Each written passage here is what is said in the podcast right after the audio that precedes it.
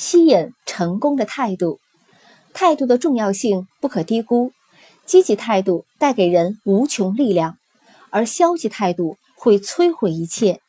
有些人能在困难中发现机遇，而有些人则在机遇中看到困难。一些人用积极的心态去攀登艰难险阻，而其他人则由于消极的想法而屡遭失败。你的态度既可以吸引成功，也可以把成功拒之门外。你的态度是怎样的呢？在你回答这个问题之前，我要告诉你一个好消息：你可以选择自己的人生态度。为什么可以呢？因为态度是一种选择，它不是一个感受，也不是外在的环境或者是事件的结果。无论好坏。我们每个人都需要为自己选择的生活态度负责。人种的是什么，收的也是什么。我们对待生活的态度，以及由此态度引发的行为，决定我们的未来。如果人生态度正确，我们的未来会是一片光明。现在的每一天也令人愉快。不仅如此，你的态度还可以决定。你与他人的关系的素质，你是否能把困难化为祝福？你成为失败的受害者，还是成功的学生？态度可以成就一个人，亦可以毁灭一个人。这足以让我们花时间去了解态度是如何形成的，以及带给我们的影响。态度可以使我们把生活看成接踵而至的机遇，也可能使我们认为生活是没完没了的问题和危机。人们的生活态度比任何其他因素更大程度地决定了他未来的成功几率。你离一个光明的未来只有一个心态之差，这种说法是多么的正确。下面我要送给大家一条建议，这是一个需要你应用的内容。你不需要天赋异禀或者是聪慧过人才能够应用这个内容的原则。但你一定需要愿意，在以下的内容当中转变成生命永久变化之前，你必须相信，好的人生态度是你今年每一年都需要努力培养的最重要的特质之一。如果你能够这样来对待这个内容，生命的永久改变将会是一个充满惊喜和冒险的过程。它不仅改变你，而且改变你接触到的。每一个人，现在我们一起踏入冒险之旅吧。这个内容写给领导人、生意人、家庭主妇以及年轻人的。无论你的背景和职业如何，这个内容的原则都可以为你的生活和人际关系带来真实的改变。唯一的先决条件是，你要做生活的好学生。爱默生曾经说过。未来只属于为此做好准备的人。这个内容正是帮助你成为这样一个人。多年的工作使我有幸阅人无数，观察他们，研究什么因素使一个人成功，而什么不能。我见过很多才华横溢、教育良好、技艺超群的人，最终跌落失败谷底。另外一方面，我看到一些才疏学浅、力微技薄的人。取得了令人瞩目的成功。大多数人距离快乐、成功的生活都只有咫尺之遥，只要稍加调整，就会发生非同凡响的变化。就像一台没有调好频道的收音机，只能够传出断断续续、忽强忽弱的音乐。但只要轻轻地转动调频的旋钮，一切就会变得非同凡响。原本杂乱无章的声音变成气势磅礴的乐章。你的态度就是这一点点需要调平的地方。态度的偏差可以导致成功或者失败的不同。有人说过，人与人之间的差别是很细微的，正是这种细微的差别可以导致巨大的不同。活在喜乐和成功中。是造物主早就已经注入我们每个人的设计中的，你是否知道呢？造物主不愿意看到一个平庸无为的生命，他希望我们得到丰厚的果实，并随时准备好帮助我们去实现它。学以致用，迈向成功。我喜欢观察人，特别是成功人士，那些在生意上、人际关系上和财务上成功的人。我发现他们成功是有原因的，成功不是偶然发生的。他们不会走着路，偶然碰到一块石头，摔了一跤，就碰到成功。这些男男女女能够成功，是有着一些扎扎实实的原因的，而他们也为我们留下了线索，让我们去跟随。只要我们去寻找的话，生活的好学生一定会研究这些线索，并明白任何人都可以培养一个吸引成功的态度。我的大学时代在俄勒冈州波特兰市度过，在那段日子里，我在有空的时候最喜欢做的事情是到机场找一把椅子坐下来，然后看着从我身边匆匆走过的男女老少。常常一坐就是一两个小时，我知道你在想什么，你可能会觉得我有点不正常，或许吧，反正我就喜欢这样做。不过在你贬低我之前，先听我说。有时我会看到一个生意人行色匆匆地走过，赶去赴约，我会观察这个人的衣着、举止和走路的速度，和周围的人的谈话等，然后对他做出一个评估。这个人看起来是忧心、喜乐、沮丧还是焦虑？有时我会看到一位年轻的母亲带着一个孩子，赶着去转乘下一班的飞机。我会去猜测他是什么样的人：他是气定神闲，还是有些惊慌？他今天心情好吗？他成功吗？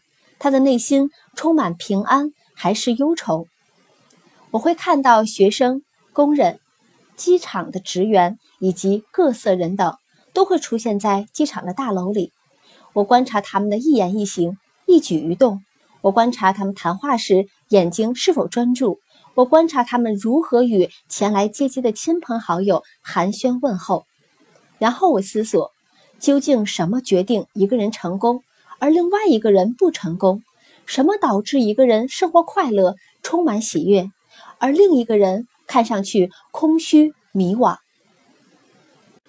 每个人背后都有一个自己的故事，一个成功或者挣扎的故事，盼望或者失望的故事，乐观和悲观的故事。这么多年以来，我收集和分类出许多关于成功和失败的规律。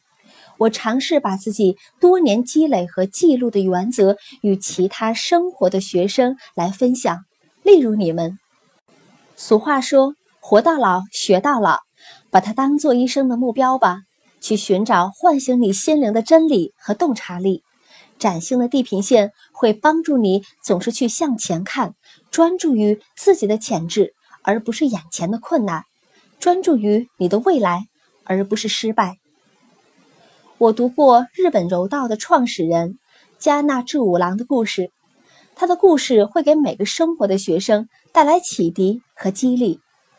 加纳治五郎有着巨大的学习的愿望，经过多年的潜心研究，他对柔术这项几乎失传的日本武术进行了整理改进，与现代体育规则相结合，创造出一门新的武术，这就是柔道。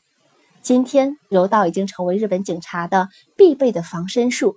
也是第一个成为奥运会比赛项目的东方的武术。加纳志五郎专注于学习各方面的新技术，他找到了改善日本青年教育的全新和更好的模式，被人们尊称为日本现代教育之父。他在体育、社会和政治等领域受到世界的敬仰。去世之前，这位举世闻名的柔道大师把所有的弟子。招到一起，宣布他的临终遗言。他说：“在埋葬我的时候，不要给我带黑带，一定要给我带白带。在柔道中，白带代表初学者，即一个有着很多东西要学习的弟子。这是关于谦卑和虚心的多么精彩的一课啊！我们每个人，无论在生活的哪个阶段，都需要做一个终身的学习者。”无论你是一位 CEO，还是一位秘书，还是牧师，或者是为人父母、为人儿女，无论你扮演任何角色，都不要忘记自己是一名初学者。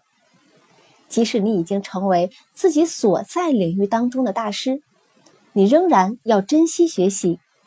只有持续的学习，你才能够持续成为大师。一旦停止学习，我们就会开始僵化、后退。人们经常会问我，我心目中的英雄是谁？我心目中的英雄之一是温迪·斯托克。温迪曾就读于美国中西部的一所高中，高中时他已经在女子的潜水中取得了第二名的优异成绩，与第一名相差仅三点五分。温迪后来考上了美国东海岸的一所大学，在学校中，除了紧张的功课之外，温迪还参加了保龄球队，参与学生管理工作，并且继续潜水的训练。最值得一提的是，这个女孩子的打字速度，在大学一年级时，温迪的打字速度就已经达到了熟练的地步，每分钟打四十字左右。哦，对了，我忘记告诉大家了，温迪是一个天生就没有双臂的女孩，她使用脚趾打字。每分钟打四十个字，是什么力量使一个人可以有这样坚强的意志、如此巨大的勇气和如此坚韧不屈的信念呢？在回答这个问题之前，我们再来听一则关于我的另外一位英雄的故事。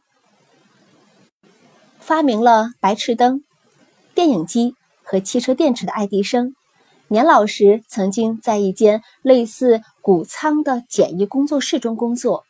在这里，不知道多少个夜晚，他与儿子一起挑灯夜战，不断的去改进和完善他的创造发明。一天傍晚，在一个尝试延长电池蓄电能力的实验中，由于化学物质混合错误，实验物品突然燃烧起来。由于实验室为木质的结构，火势迅速蔓延，整个实验室顿时陷在一片火海当中。爱迪生的儿子马上撤离了实验室，他用工作服护住自己，靠近火海，急切地去呼唤着父亲，担心父亲会为了去抢救毕生的心血而仍然待在实验室中。他围绕着实验室焦急地跑着找着，希望父亲已经离开火海。查看第二遍的时候。儿子发现，他创造无数神话的父亲站在一个角落，正入神地看着火海。他的双手插在口袋里，花白的头发满是黑色的烟灰，双眼紧盯着熊熊大火，吞噬着一切。父亲，儿子喊道：“我以为你还在里面。”爱迪生仍然紧紧盯着燃烧的火焰，急切地对儿子说。儿子，快去把你母亲叫来。为什么，父亲？爱迪生的眼睛闪过一道调皮的光芒。他答道：“你母亲是在小城长大的，肯定没见过这么大的火。”最后，大火烧尽了一切，只留下一片灰烬和一些烧焦的变形的框架。爱迪生对儿子说：“你知道水有拖拉机吗？”“知道，爸爸。不过用它来做什么呢？”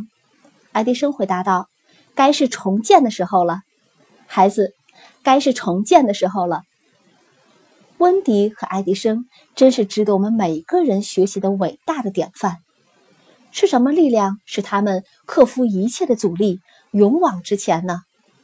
又是什么信念不停地激励他们，使他们战胜挫折呢？无论是广为人知，还是默默无闻的英雄。他们都有着一个共同的线索，一个共同的分母，在任何情况下都是态度。没错，就是态度。你的态度比你的想象力更重要，它是你最重要的部分，比你的学历、经验、外表和拥有的钱都更重要。你的态度可以让你广交益友，亦能够使你树敌无数。它既可以让你广受欢迎，也可以让你令人厌恶。在决定你能否成功方面，你的态度甚至你的技能更重要。商业巨子洛克菲勒曾经说过：“我为一个人的人际交往能力和态度而付的钱，比任何他拥有的技能更多。你的态度是你最重要的资产之一。你的家庭状况、你的问题、你的老板是谁、现在赚多少钱，通通不重要。重要的是你对待家庭、对待问题、对待上司和对待金钱的态度。态度可以带来一切的不同。你会发现，成功者和失败者都会经历挫折。成功者把挫折看成是垫脚石，而失败者把他们看作是借口。我完全赞同这句格言中蕴含的道理：你的人生只有百分之十是由你的经历和遭遇决定，百分之九十则是由你回应和处理他们的方式决定的。那百分之九十就是你建造品格和形成性格的地方，是你表达态度的过程。两个人可能会就读于同一所学校，师从同一位老师，去同一家商场购物，在同一座城市生活，甚至在同一个教会中，而一个活得挣扎而沮丧，而另外一个却快乐和成功。原因何在呢？态度使然，香气扑鼻还是臭气熏天？在夏威夷，人们会赠送花环来表达对别人的欢迎、敬仰和友好，这是一种传统。花环由穿在一起的花朵组成，人们会把它佩戴在胸前。人们用花环来表达感激之情，还有惜别之情。我对夏威夷的花草情有独钟，茉莉、栀子花、野姜花和一种名叫世文钱的花都是我的最爱。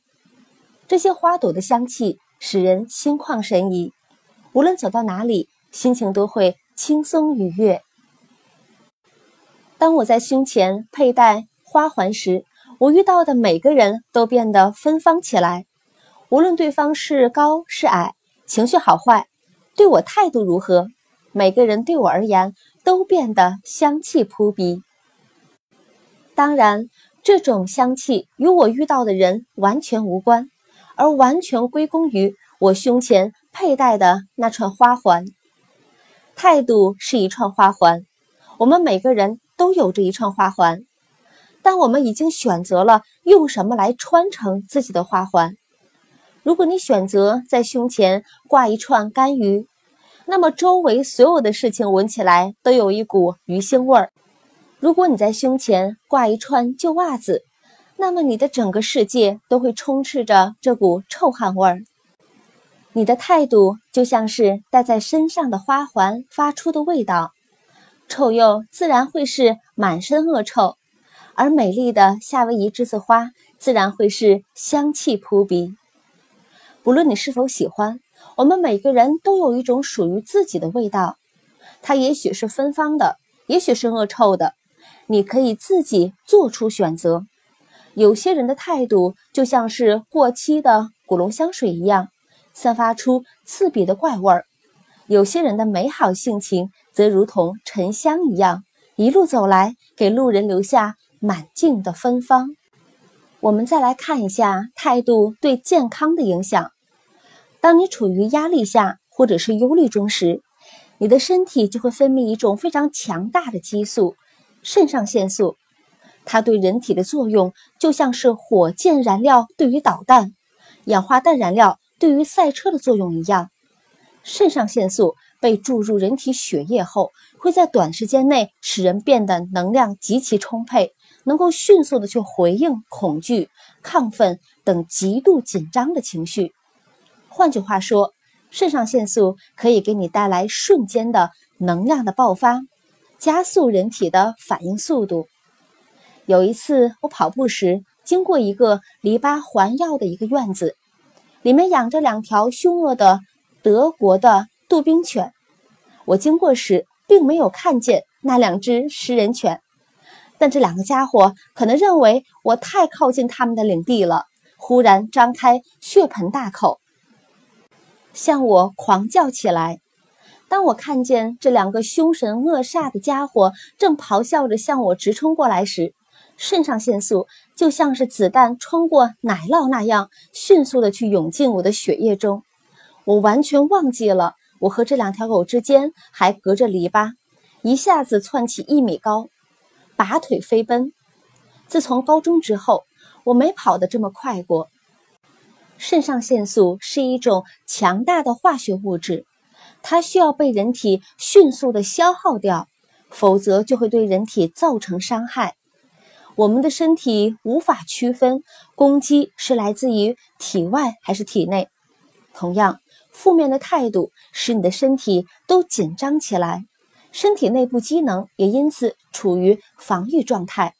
如果你整天带着负面的态度到处走，肾上腺素就会整天不停的去滴入你的血液中。肾上腺素堆积在体内，会使人烦躁易怒、愤世嫉俗，加速身体的衰老，经常觉得受伤害。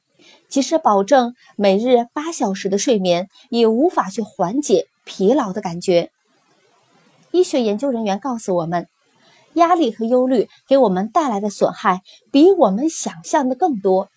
恐惧、缺乏安全感和怨恨会危害人的健康，导致人体免疫机能下降，抵抗力降低，人们会变得体弱多病。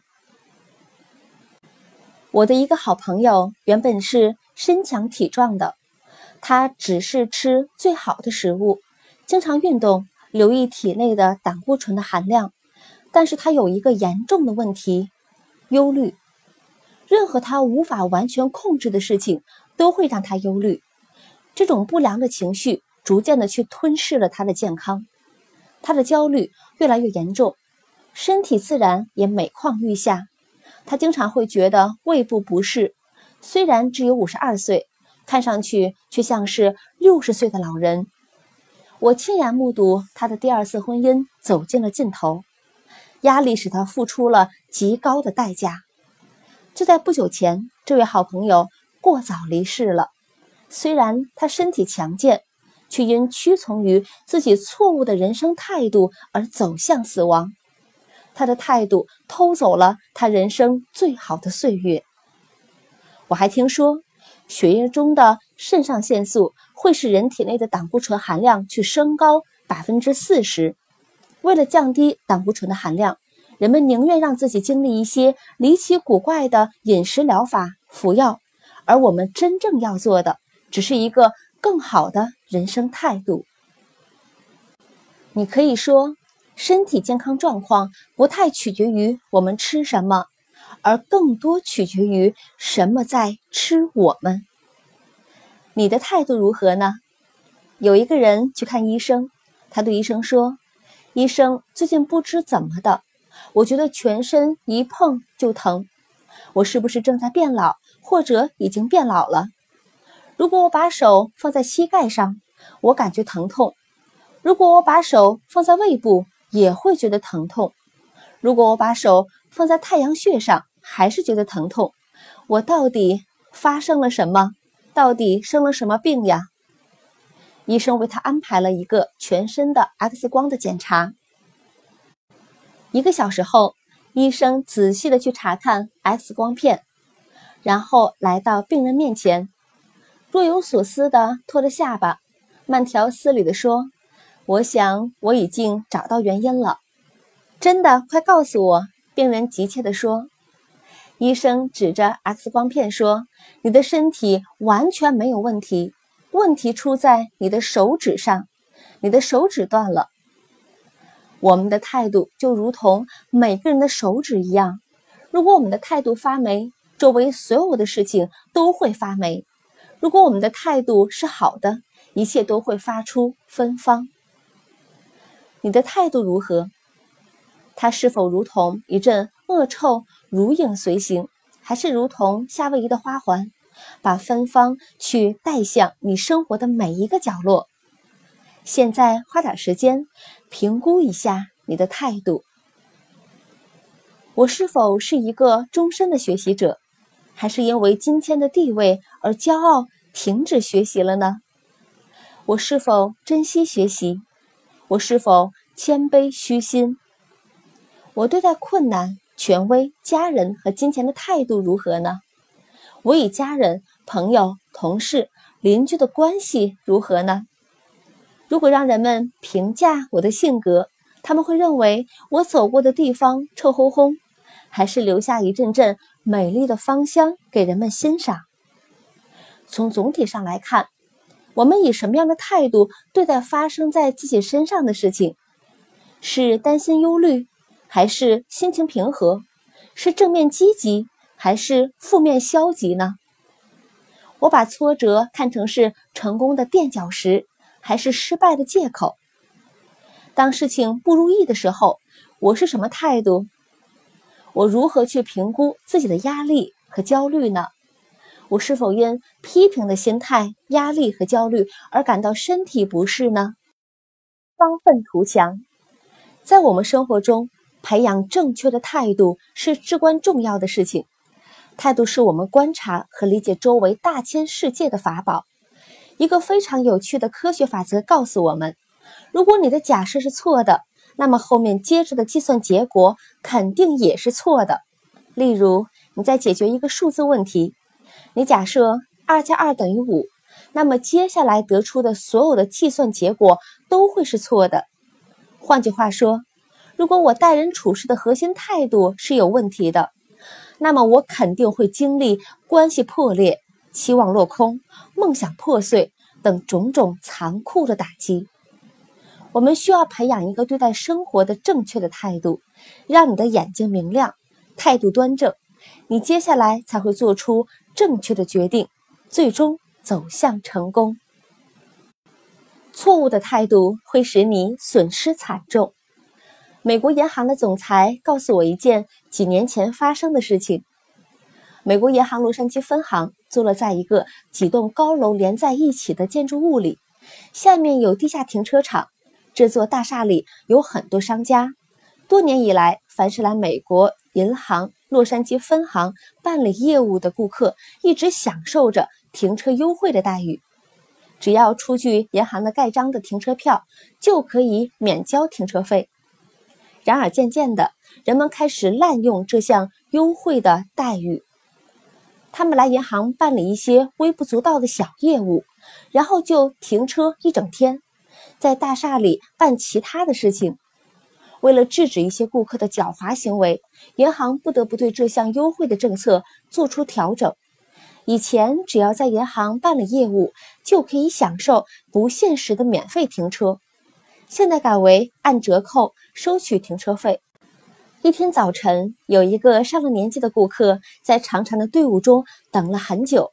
他上身穿灯芯绒的衬衫，下身是牛仔裤。队伍缓缓地向前移动着。过了很久，才轮到他办了业务。他向账户里存了一点钱，然后要求出纳员在他的停车票上盖章。出纳员为他盖了好章，并且告诉他，他仍要交一点停车费。为什么以前不是这样的？老人问道。出纳员看着排起长龙等候办理业务的不耐烦的顾客，回应了一句说：“这是新规定，不是我制定的，我只负责执行。”但是我是你们银行的老主户了，老人说：“总可以再照顾一下我吧？”我已经告诉你了，先生。如果你对这个新规定有意见，就去找经理好了。后面还有一大堆人在等着办理业务呢。如果你快点让开这个地方，今天早上大家都会好过一些。听到这些话，老人直径走到了队伍的最后，重新排起队来。当再次轮到他时，他一下子清空了账户里的四百二十万的美金，转身出去存入对面的另外一家银行。出纳员的态度就是银行损失了四百二十万美金，所以千万不可小看错误态度带来的严重后果。在一个加油站门前挂着这样一个标牌，让很多人陷入深思，上面写着。顾客不再光顾的原因，百分之一是因为死亡，百分之三是因为搬家，百分之五是因为地点不好，百分之七是因为对产品不满意。然而，百分之八十四的顾客不再光顾，因为我们某一位的员工态度冷淡，不够热情。二十世纪七十年代有一部热播的电视节目，叫做《让我们做个交易》。为了引起主持人蒙迪豪尔的注意，所有参赛选手都要化妆成松鼠、鸭子、红杉树或者各种家用电器的样子，施展浑身解数，卖力的表演。在一次节目中，蒙迪指着一个扮成小鸡的家庭主妇说：“小鸡，过来。”那位女士激动地通过跑道，兴奋地上蹿下跳，搞得主持人一身鸡毛。蒙迪指着舞台上三道巨大的门说：“你可以拥有一号门，或者二号门，或者三号门后面的任何的东西。你希望选择哪道门呢？”台下踊跃参与的观众按耐不住了，七嘴八舌的大声喊了起来。有人喊一号，有人喊不选二号，有人说三号三号选三号。扮成小鸡的女士做出了自己的选择，我选三号。主持人蒙迪说：“在我为你们揭晓三号门后面的东西之后，让我们先来看一下一号门的后面是什么。”话音刚落，一号门应声而开。两辆奔驰豪华车展现在人们的眼前，台上扮演小鸡的女士和台下的观众不约而同地发出了惋惜的声音。蒙迪继续说：“让我们再来看一下，在二号门后面是什么。”二号门应声而开，一个声音从门后传来：“一艘十五米长的帆船和一次去墨西哥阿卡普尔科的度假旅行。”此时，台上台下叹息声响成一片。最后，蒙迪说道：“让我们看一看三号门背后的东西，也就是今晚这位女士将要得到的。”三号门应声而开，一头驴出现在人们的眼前。那位小鸡打扮的女士高举双手，仰天长叹，非常沮丧。台下观众也纷纷议论她的糟糕选择，真是令人太惋惜了。现在让我告诉你一个更悲惨的场景。我们假设这个游戏是这样进行的：蒙迪说，你可以拥有一号门，或者二号门，或者三号门后面的任何东西。你希望选择哪道门呢？但等等，在你做出选择之前，先让我来告诉你这三道门后面都是什么吧。一号门后面是两辆奔驰豪华跑车，二号门后面是一艘帆船和一次去阿卡普尔科的度假旅行，三号门后面是一头驴，明白了吗？明白了，小菊女士回答道。台下的观众开始大声出主意。现在你选择哪道门呢？一号门、二号门还是三号门？这位女士停下来想了一会儿。台下观众嘶声力竭的大声的喊叫，嗯，那位女士不由得紧张了起来。她在听着后面那些观众的疯狂的叫声，吞吞吐吐地说：“我选择三号吧。”这才是真正的悲剧。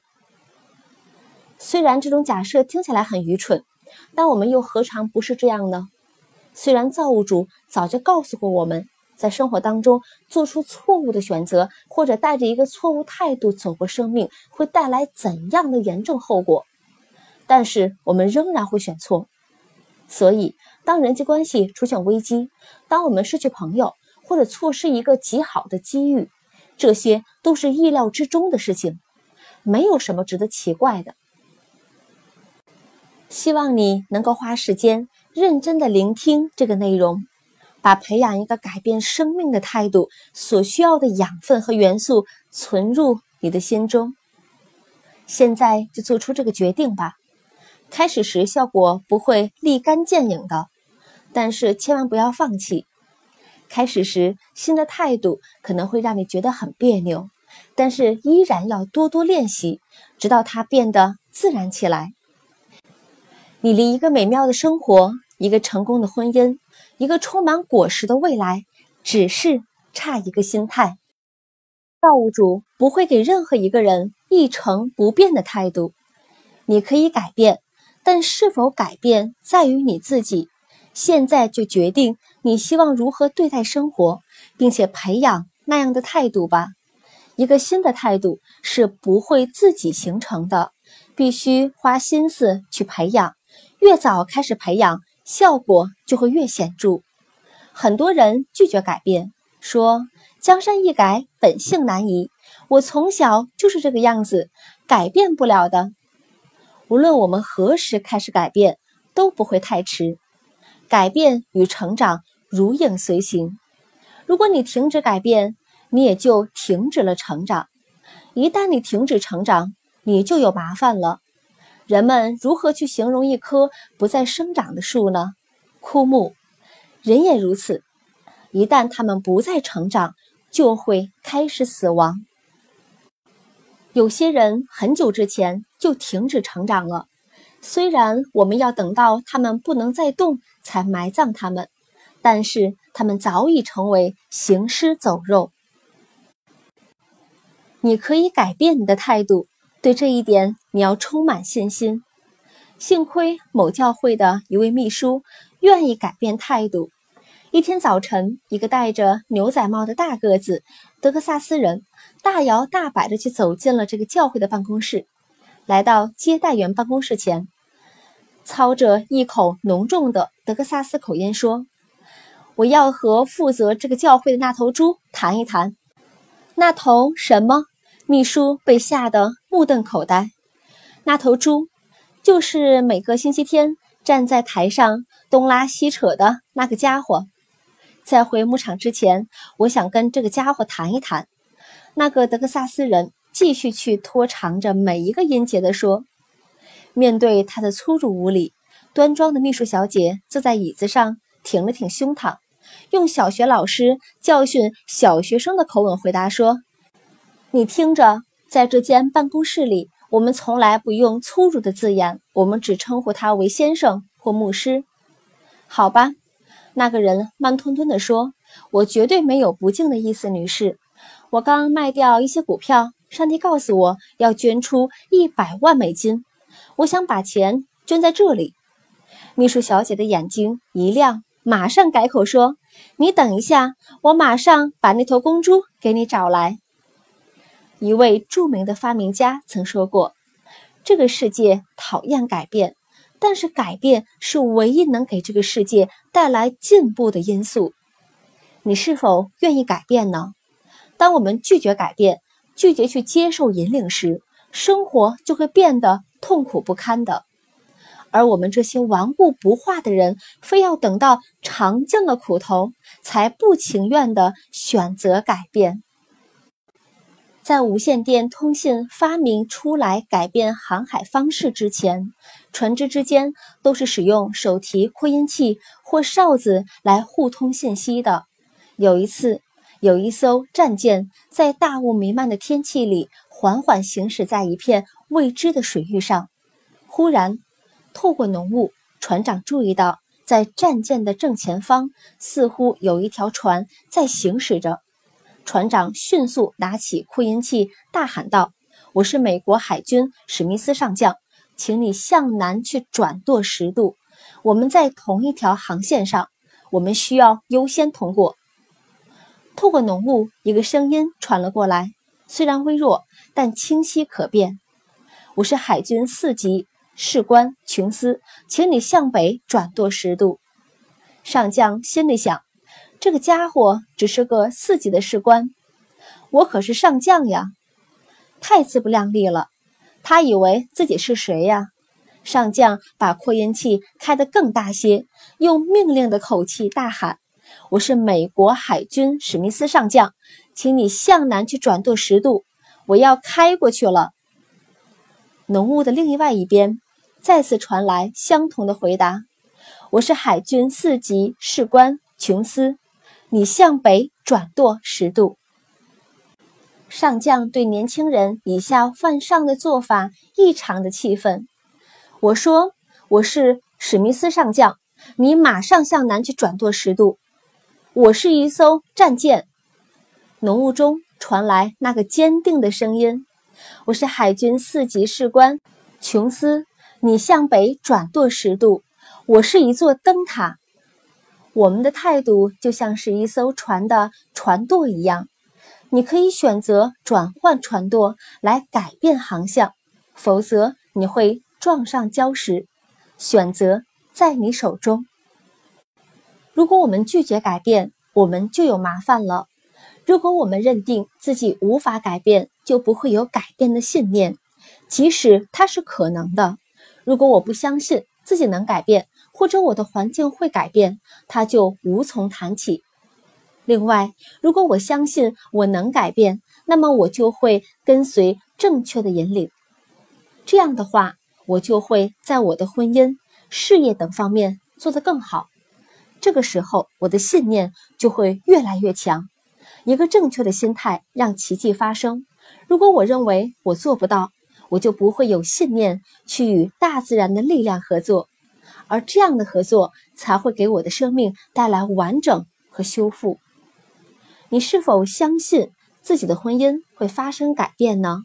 你必须相信它能，你必须相信自己的内心会改变，你的婚姻。家庭等方面都会发生改变，有这一股力量在等着发挥作用。关键是，你愿意改变吗？你是否有信念去改变呢？你必须相信自己天生就是要变好的。你完全可以培养出吸引成功的态度。如果你不相信自己能做到，你就不可能做到。选择在你的手中。南加州大学曾经有过这样一个规定：在毕业考试中的数学分数最高的人，就可以去得到留校工作的机会，成为数学教授的新一任助教。乔治·丹西对这份工作真是朝思暮想，夜不成寐。他一生最大的梦想就是成为一位数学教授。这个考试对他而言是一个千载难逢的机会。他决定无论如何也要抓住这个机会，答对所有的题目，并对此做了充分的准备。就在考试的当天，乔治还是如此专注于复习，甚至是忘了时间。一看表，才发现考试已经开始十五分钟了。乔治赶快收拾好书本，跑进教室。乔他想为自己的迟到而道歉，但是教授示意他安静。递给他一张试卷，让他开始答题。考试要比乔治想象的更难，但是他志在必得，很快完成了试卷。就在他刚要交试卷的时候，忽然发现黑板上还有两道题。他猜测，要是答对这两道题的话，应该可以加分。乔治马上把卷子翻过来，认真的演算起来。虽然演算过程异常的辛苦。但是功夫不负有心人，经过一番努力，乔治终于找到了正确答案。掌管数学王国的保护神似乎很欣赏他的努力，允许他去发现第一道题的答案。解决了第一道题之后，他用一个训练有素的运动员的高度热情去向第二道题发起进攻。这个时候，他发现自己碰到对手了。汗水大滴大滴的从乔治的额头上流淌下来，他心里很着急。他觉得如果自己算不出这道题，肯定有人算出来。他梦寐以求的唯一的数学的助教职位马上就会化为泡影了。就在这时，教授说：“时间到。”真是失望透顶。乔治瘫坐在自己的座位上，像是刚刚输了一场比赛一样。那晚，乔治在床上辗转反侧，怎么也睡不着，心里烦透了。第二天一大早，他强迫自己从床上爬起来去上课，打心眼里不愿意去听到别人成为新任数学助教的消息。乔治没精打采地走进教室，一看见他进来，教授马上站起来说：“乔治·丹西先生，你创造了数学史上的奇迹。”我不明白您的意思，老师。教授回答道：“乔治，你昨天迟到了，对吗？”“是的，很抱歉，我在复习忘记了时间。没关系，我来告诉你到底是怎么回事儿。教授继续说：“乔治，你知道我们这次考试真的很难。在考试开始之前，我警告过同学们，数学这门学科中很多问题的难度是难以想象的。这次考试也不例外，有些问题如此的艰难。”甚至被称为不可攻克的难题。然而，我在黑板上写了两个例子，而你居然解决了其中一个。让我来问你：如果乔治事先得知这些问题是不可攻克的，无论事实是否如此，你认为他还会去尝试去解答吗？当然不会了。满怀信心的相信自己可以改变的。你就真的能够改变。一个人说我能行，另外一个人说我不行。这两个人谁是正确的呢？他们都是正确的。有一个故事说，一个苏格兰人工作非常刻苦，不仅要求自己的标准很高，对手下人要求的标准也很高。在下一个工程施工中，他为工人们去设下了似乎不可能完工的期限。与他一起工作的一个同事讽刺他说：“嘿，苏格兰人，难道你不知道罗马不是一日建成的吗？”这个我听说过。苏格兰人回答：“那是因为我不是那的主管。”你是否接受种种令人固步自封的限制呢？你是否愿意接受别人都接受的东西呢？不要这样，因为这是平庸的开始。你听过大黄蜂的故事吗？根据现有的空气动力学原理，大黄蜂是不可能飞起来的。根据大黄蜂身体的尺寸、体重、体型与它翼展的比例，从理论上来说，它是不可能飞离地面的。但是，从来没有人告诉过大黄蜂它是不可能飞起来的，所以它飞得很好。无论那些科学家怎么说，著名的建筑大师莱特曾被问及。他认为自己的哪一个作品是最伟大的？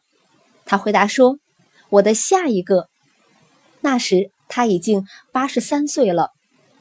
如果你的态度正确，你的未来将会更灿烂，你会精力更充沛，创造力更高，感觉自己更年轻。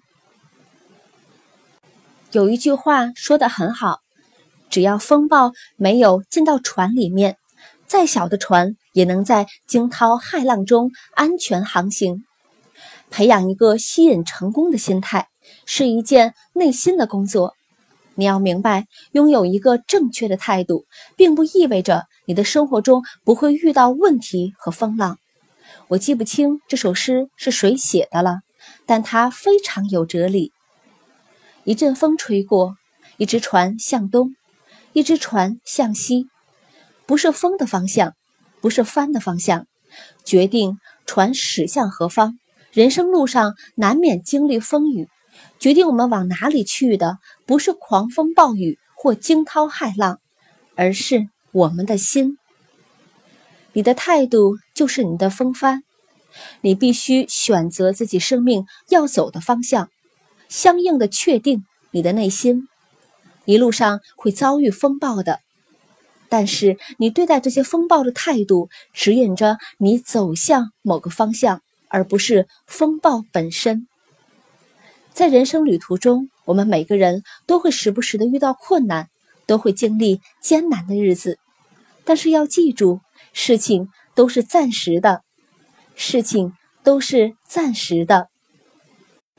然而，我们对待事情的态度，却会产生深远的影响。在风暴中，错误的态度会导致风暴在你的内心肆虐一辈子。绝对不要让外在的风暴成为内心风暴。在人生路途中，我们难免要遭遇风暴，但一定要谨记，千万不要让外在的风暴成为你的内心风暴。只有内心的风暴才会倾覆我们人生之船。我们多少次发现？自己深陷困境中呢？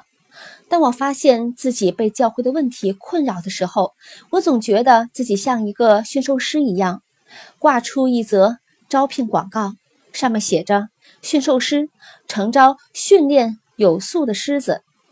几年前，我喜欢上钓鱼，我和朋友经常会去夏威夷大岛的东海岸垂钓。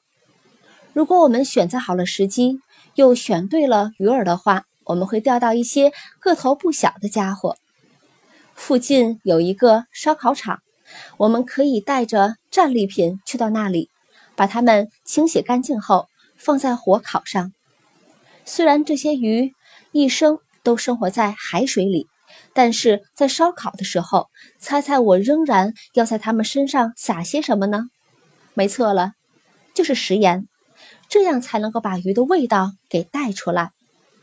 你可能会认为，在海鱼上根本没有必要撒盐，这些鱼至少在海水里浸泡了一两年的时间。但是实际情况是，虽然它们生活在海水里，海水中的盐分一点也没有进到它们的身体里。我的意思是，既然上天可以在鱼的身上制造这样的奇迹，在你和我的身上也可以成就这样的事情。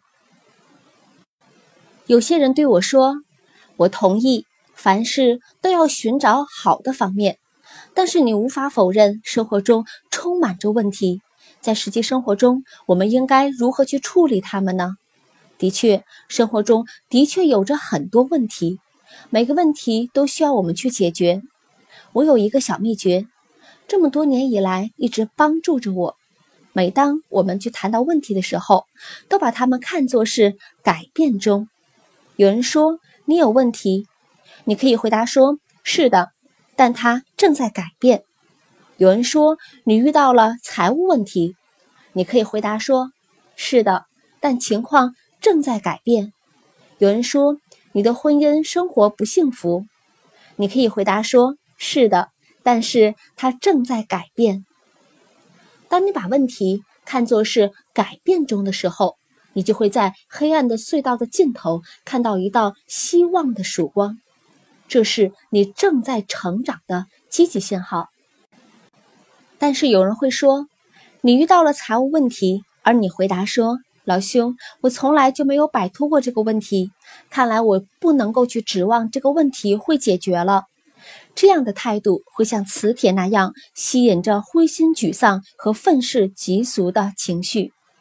它会关闭你创造性解决问题的能力，使你束手无策，让你永远被困在财务紧张的状况中。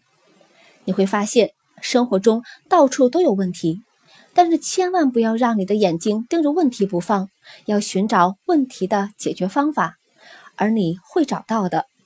培养一个全新的视角，看待问题的全新的态度，去解决它，不要抱着它不放。有时我们会任凭自己深陷绝望的泥潭中，有时我们会觉得被人同情的感觉还不错。很多人甚至会为自己不愿意解决问题而寻找各种理由，千万不要犯这样的错误。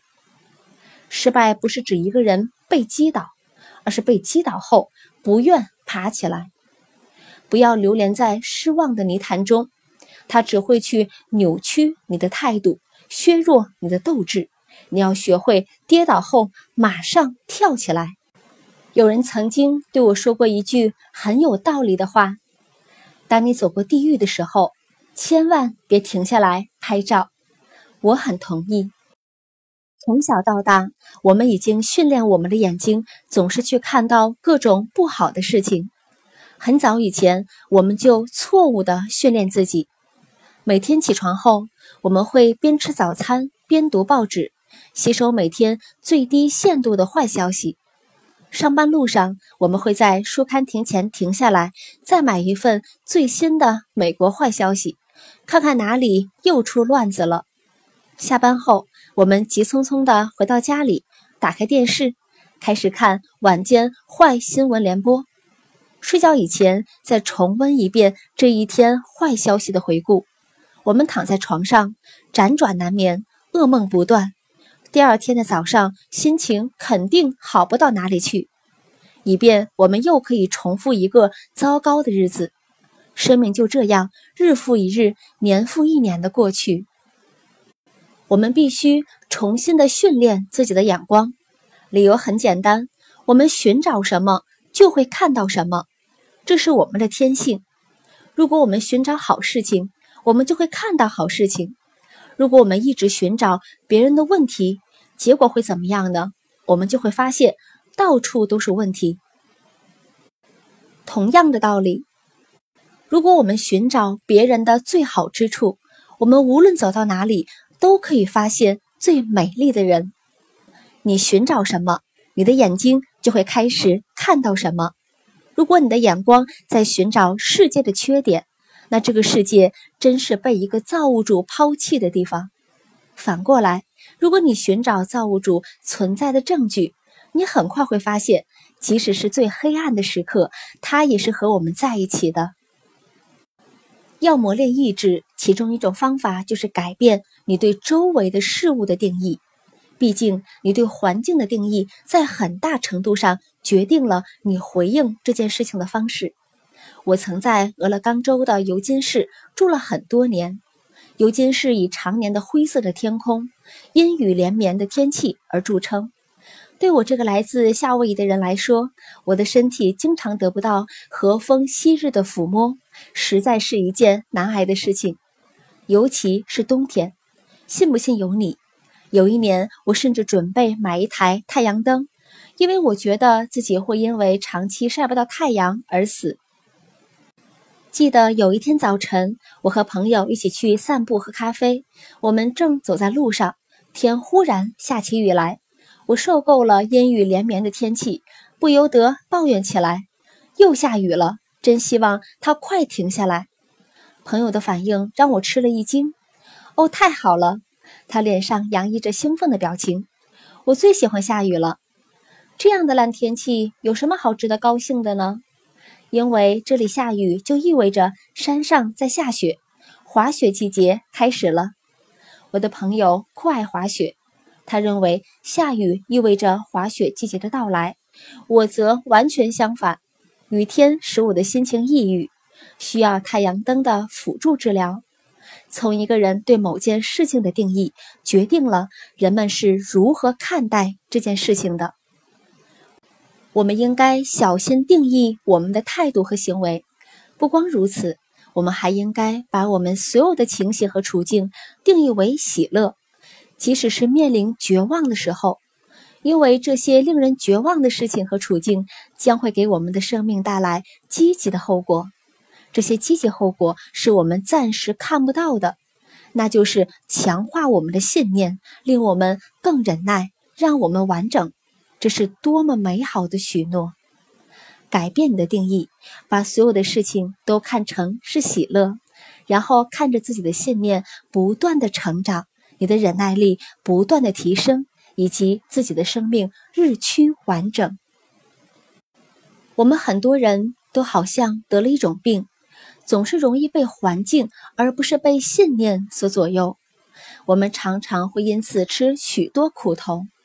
有这样一个关于两兄弟的故事：小儿子带着自己的那份家产离家出走，在外面将财产挥霍一空，终于醒悟过来，决定痛改前非，回到父母身边。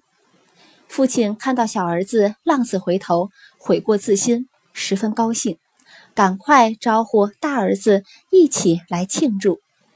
但是大儿子却生气，不肯进去。父亲就出来劝他，他对父亲说：“我照顾你这么多年，从来没有违背过你。你甚至连一只羊羔也没有给我。但你这个儿子和娼妓吞进了你的产业，他一回来，你倒为他宰了肥牛犊。大儿子的话听起来是不是有点酸溜溜的？弟弟离开家去外面鬼混，把自己的人生搞得乱七八糟。”哥哥因心态问题，虽然一直待在父亲身边，却也让自己的生活充满怨气，把父亲的家园搞得乌烟瘴气。哥哥的眼睛从来没有看到需要感恩的事情上，却专门盯在那些似乎让他的生气有道理的事情上。要知道，如果你足够用心去寻找，等待足够长的时间，你总是能够从鸡蛋里挑出骨头，为自己的抱怨找到合理的理由的。如果你总是拿别人和自己比较，每一件事情都要去算计一下，究竟公平还是不公平，你一定会发现自己的正当权益。被侵犯，或者你找到另外一些别人冒犯你的地方。寻找生活中的坏事，会使人染上一种致命的怪病，那就是失去感恩的心。它潜移默化中会扭曲我们看待事情的态度，也许多年都不会冒出来，而且有朝一日像火山那样爆发。浪子故事中的大儿子就是一个典型的病例，他只在乎自己和自己的问题，无法体会父亲的心意。由于错误的态度，大儿子拒绝接受回家的弟弟，自己也因此失去了祝福。我们也经常犯同样的错误，我们没有接纳那些犯过错误的伙伴，反而抱怨或者草草下定论，心里嘀咕。那我呢？我怎么办？我可一直是忠心耿耿的啊！我们应该一起欢迎在外面遭遇挫折的伙伴。更重要的是，我们要确保我们的内心是正确的，以便我们不要错过那些美好的祝福。我们的行为可能会糟蹋我们在外在的生活，但我们的心态会糟蹋我们内心的生活，两者都是错误的。培养感恩的心。以及学会享受过程，无论外在的境况如何，我们都要培养一颗感恩的心。不仅当事情一帆风顺的时候感恩，而且在所有的时候都感恩。感恩的心不是自动养成的，我们必须在正确的原则的指导下去培养和训练它，就像组装电脑那样。如果我们用正确的程序来设定自己，我们就会得到正确的结果；用错误的程序来设定自己，就会得到错误的结果。没有程序的话，就没有结果。好消息是，我们能用感恩来设定我们的态度，以便我们能够收获美好的结果。你们要明白。感恩不是指对你所得到的礼物和恩惠的回应，而是一种心态，一种精神。无论目前你所面临的状况如何，我们仍然要学会对上天给予你的东西满怀感恩。在你接受任何他人的恩惠，在你被他人善待，在自己春风得意之前，就要培养这样的心。在诗篇中看到这样一句话：“用神量给我的世界，坐落在佳美之处，我的产业实在美好。”这首充满感恩之情的诗歌是 David 在逃难时写下的。当时他孤身一人，势单力薄，被一国之君追杀，但是 David 仍然去满怀感恩。不难看出。戴维对待生活的正确态度，最终成为他得胜的法宝。你和我同样也可以培养出这样的态度。生活就像是一个百花争艳的花园，你种下什么样的花籽，就会收什么样的花朵。在你的生命中种下感恩，你将一生得到祝福。位于亚利桑那州。连绵几百公里的大峡谷是世界上风景最为壮观、令人惊叹的地方。这俨然是上天用他的手切开大片大片的花岗岩巨石，挖开一条巨大的峡谷，然而在两边撒下五颜六色的颜色。站在大峡谷的边缘，你可以看到雄鹰在你的脚下翱翔。这真是上天的杰作。几年前，我带着一群孩子去体验大峡谷的风景。八十多个吵吵闹闹的孩子坐上七辆商务车，我们辛辛苦苦的行驶两天，一路上我给他们讲解这个地球上最伟大的奇观。到达目的地之后，大家虽然疲惫不堪，却按耐不住心中的兴奋。我们跳下车，很快爬上一个观景台。刚站在观景台的栏杆处，一旁热浪扑面而来，风拂过我们的头发，几只雄鹰从我们的脚下飞过。太美了，我心想，让我在这里待上一整天，我也不会厌倦的。然而，刚过了几分钟，孩子们转过头来对我说：“好了，景色不错，我们走吧。”我说：“走，看看这的景色，简直美不胜收。”是的，不错，确实不错。不过，我们还是走吧，先找家麦当劳。我高声叫道：“等一下，你们给我待在这儿。”一定要用心的去欣赏这一切，你们至少要在这里待上十分钟。我们走了整整两天的路程，不是为了在这里待上三分钟就离开，去什么麦当劳？你们一定会喜欢这里的，你们一定要睁大眼睛，好好看看这里的风景。当时我并没有意识到，这些孩子是在电视机旁长大的。通过电视机，他们早已去领略过很多大峡谷的风采了。由于科技的进步，借着安装在滑翔机上的精密的摄像头，这些孩子早已在大峡谷一道道巨大的缝隙中飞跃，从千百个角度领略过奇异美景。他们借助着质地学家的眼睛和头脑，了解和诠释大峡谷古往今来的风雨变迁。他们曾经随着漂流者冲浪，乘坐橡皮艇穿越大峡谷的激流。虽然这是他们第一次亲临大峡谷，站在观景台上，但是与此前在电影和电视上看到的景色相比，眼前的一切显然稍逊一筹。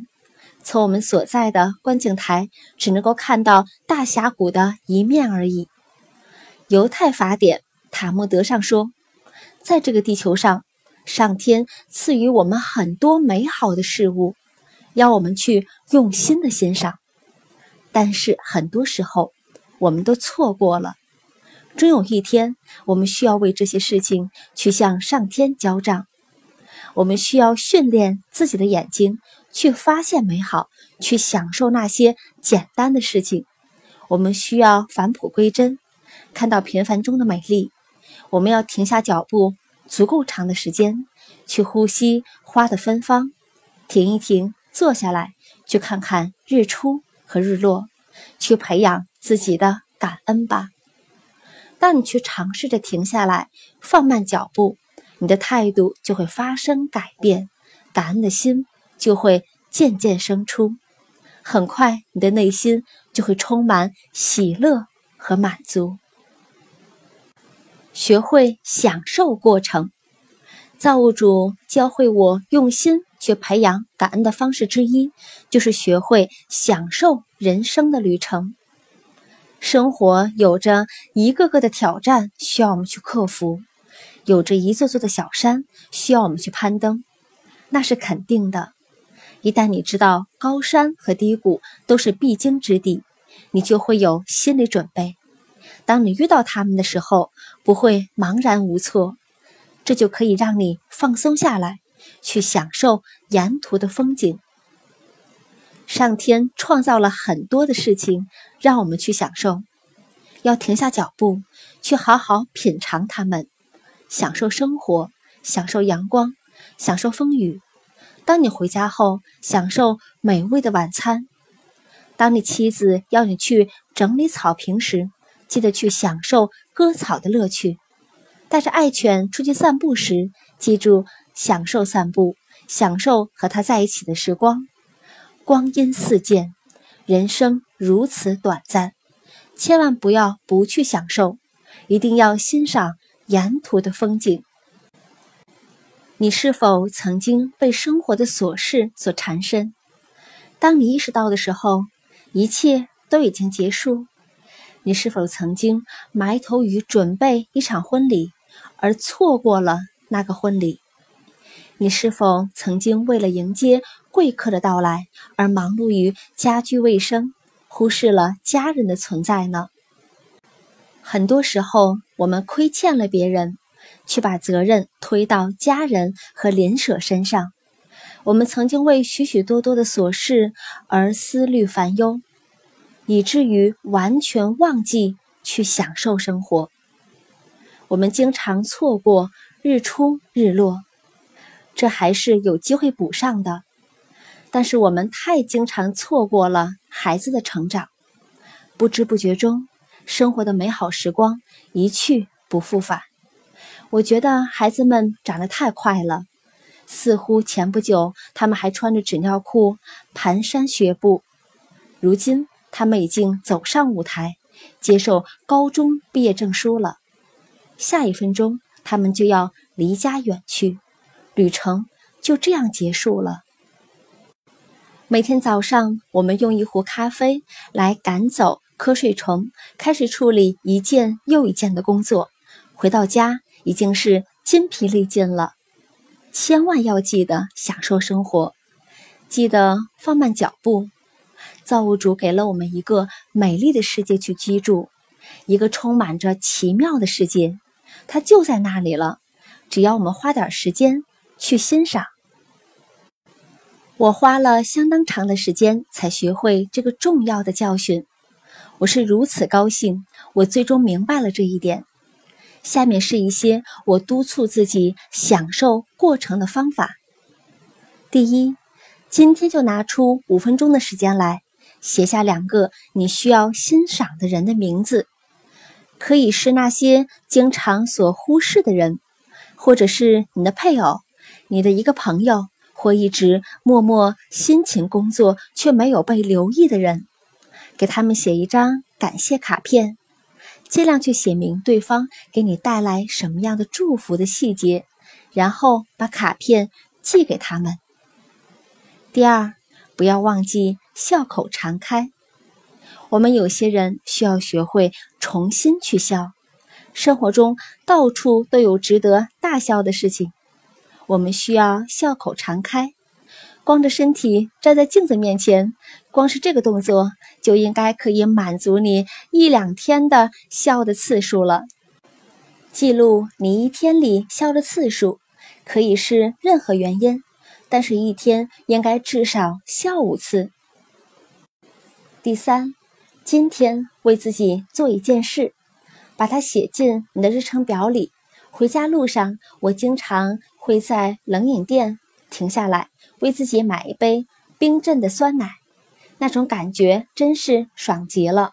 这样可以帮助我在回家之前放慢脚步，调整情绪，准备好心情去享受和家人在一起的时间。当然，做什么事情是因人而异的。对你而言，也许是慢跑、散步或者听音乐都是可以的。第四。今天去结交一些新朋友。如果今天你需要完成的任务是结交一个新朋友，你会怎么做呢？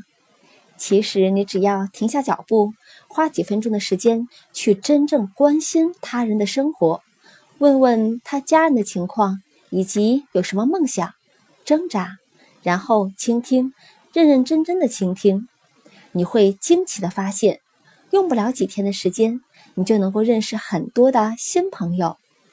另外一个享受生活的地方，就是在自己家里。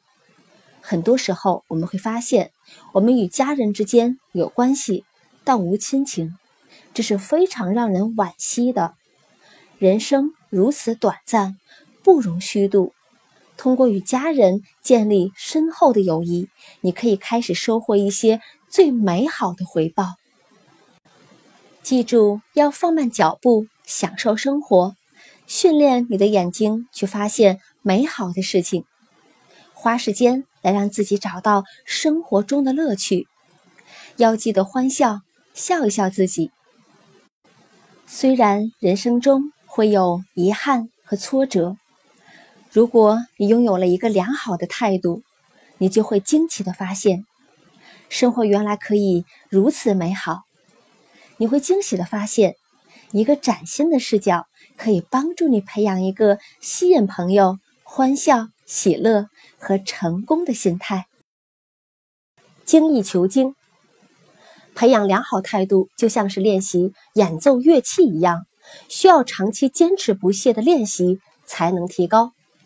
著名波兰钢琴家格兰纳西·帕德雷夫斯基当选为波兰首相的时候，他提出了一个小小的要求：他愿意带领这个国家，但是他每天必须要有两个小时来练习音阶。吉他演奏家安德烈斯·塞戈维亚对他的学生也有类似的要求，每天要练习两个小时的音阶。但是，谁会在音乐会上演奏音阶呢？没听说过莫扎特、勃拉姆斯等著名的音乐家创造过什么音阶协奏曲，或者是大音阶交响曲。然而，如果一个人对弹奏音阶，不够熟练，他的演奏水平显然很难提高。只有炉火纯青的掌握基本的乐理知识，一个音乐家才能自由娴熟、一气呵成的演奏。良好的态度也需要我们这样对待。很多人也许在这方面已经做得不错了，但是仍然需要每天坚持不懈的努力，精益求精。我们需要在任何一件事情上都培养最好的态度，因为无论行事为人，我们都会有需要改进的地方。第二次世界大战之后，麦克阿瑟将军前往被战火洗礼的日本，准备战后重建的工作。当时日本的经济千疮百孔，整个民族陷入艰难处境当中。基本上呢，只靠一些剩余的物资来维持老百姓的生计，这导致了一个结果：所有贴有“日本制造”标志的玩具或者是家用电器，都与低品质画上等号。所以呢，麦克阿瑟将军不得不从美国请来一位著名的品质管理大师戴明博士，经过大量评估的调查。戴明博士确定了几条帮助日本去扭转经济局面的原则。他把当时日本最有影响力的企业家们召集到一起，给予他们一个许诺。他说：“如果你们做到每天都改进自己和自己的产品一点点，把质量看成是一种成就和一种生活方式，而不光是一件要去维持的事情。”在十年之内，你们就可以全面的去扭转日本的经济。然而，如果你们能够继续每天在一些事情上进步，即使是微乎其微的地方，在三十年内，日本将会成为世界的经济强国。对于一个被战火摧残的满目疮痍的国家来说，这样大的承诺难免会让人觉得有些吹牛皮。但是，这些企业家们抓住了这个建议。咬定青山不放松，孜孜不倦地去追求产品品质。他们甚至发明了一个叫做 “cousin” 的新词，的意思是持续不断地去提高产品的质量。品质不再是一件要维持的事情，而是每天人们赖以生存的基础。此后的十年，日本企业家们严格地遵守了这个标准。他们分析美国的汽车，然后对它进行改进。把改进后的汽车卖给美国的消费者，因为品质不断的提高，日本制作的产品成为人们争相去购买的热门商品。日本人继续去发挥他们的天才，对现有的家用电器、照相机、工具、手表等进行了品质的革新。没过多久，这些产品在全世界就供不应求了。在十年的时间里。日本经济去实现了全面的复苏，在三十年的时间里，日本跻身于世界经济强国之列。时至今日，威廉·爱德华戴明商业奖已经成为企业界最有威望的奖项之一。认识你的潜能。在俄勒冈州立大学读书的时候，我参加过学校的足球队。足球场在田径场中央，所以我们训练时常常能够看到很多运动员在练习跳高、撑杆跳、三级跳、跑步以及一些其他的田径项目。不知是不是偶然，俄勒冈州的尤金市相当于田径运动员的卖家圣地，耐克公司就是从这里起家的。当时有一位坚持不懈的跳高运动员引起了我的极大的兴趣。他那时正在为八个月后的一次重大比赛做准备。我第一次看到他训练时，他正在准备去跳过一点七五米的高度。要知道，一点七五米比我的个头还高，所以对我而言，这已经很高了。他第一次试跳，很轻松就跳过去了。我当时惊呆了，心里想：哇，厉害呀！没有跳板，没有撑杆，就这么平地的起跳跳过去了。如果我能够跳过一点七五米的话，就退休了。我会站在一点七五米高的跳高旁去拍照留念。给自己买下一个大大的奖杯，拿到孩子们面前吹嘘一番。这位跳高好手没有因为刚刚跳过的高度而得意忘形，他把横杆的高度升到了五厘米，然后又顺利的跳了过去。但是他仍不满足，再次升高横杆。就这样，在那八个月的时间里，他一次又一次的升高横杆，从来没有停止过。到了比赛那天，我特意买了门票，去看看这位过去八个月的时间里顽强训练的跳高运动员表现如何。当跳高比赛开始的时候，体育场里人山人海。在挑战1.85米和1.88米高度时，多位选手出现了失误，被淘汰出局。最终高度达到了1.93米。我支持的那位跳高运动员最后出场。他有三次机会飞越这个高度，如果他能够跳过去，他就赢得比赛，成为冠军。第一次试跳失败了，横杆落了下来。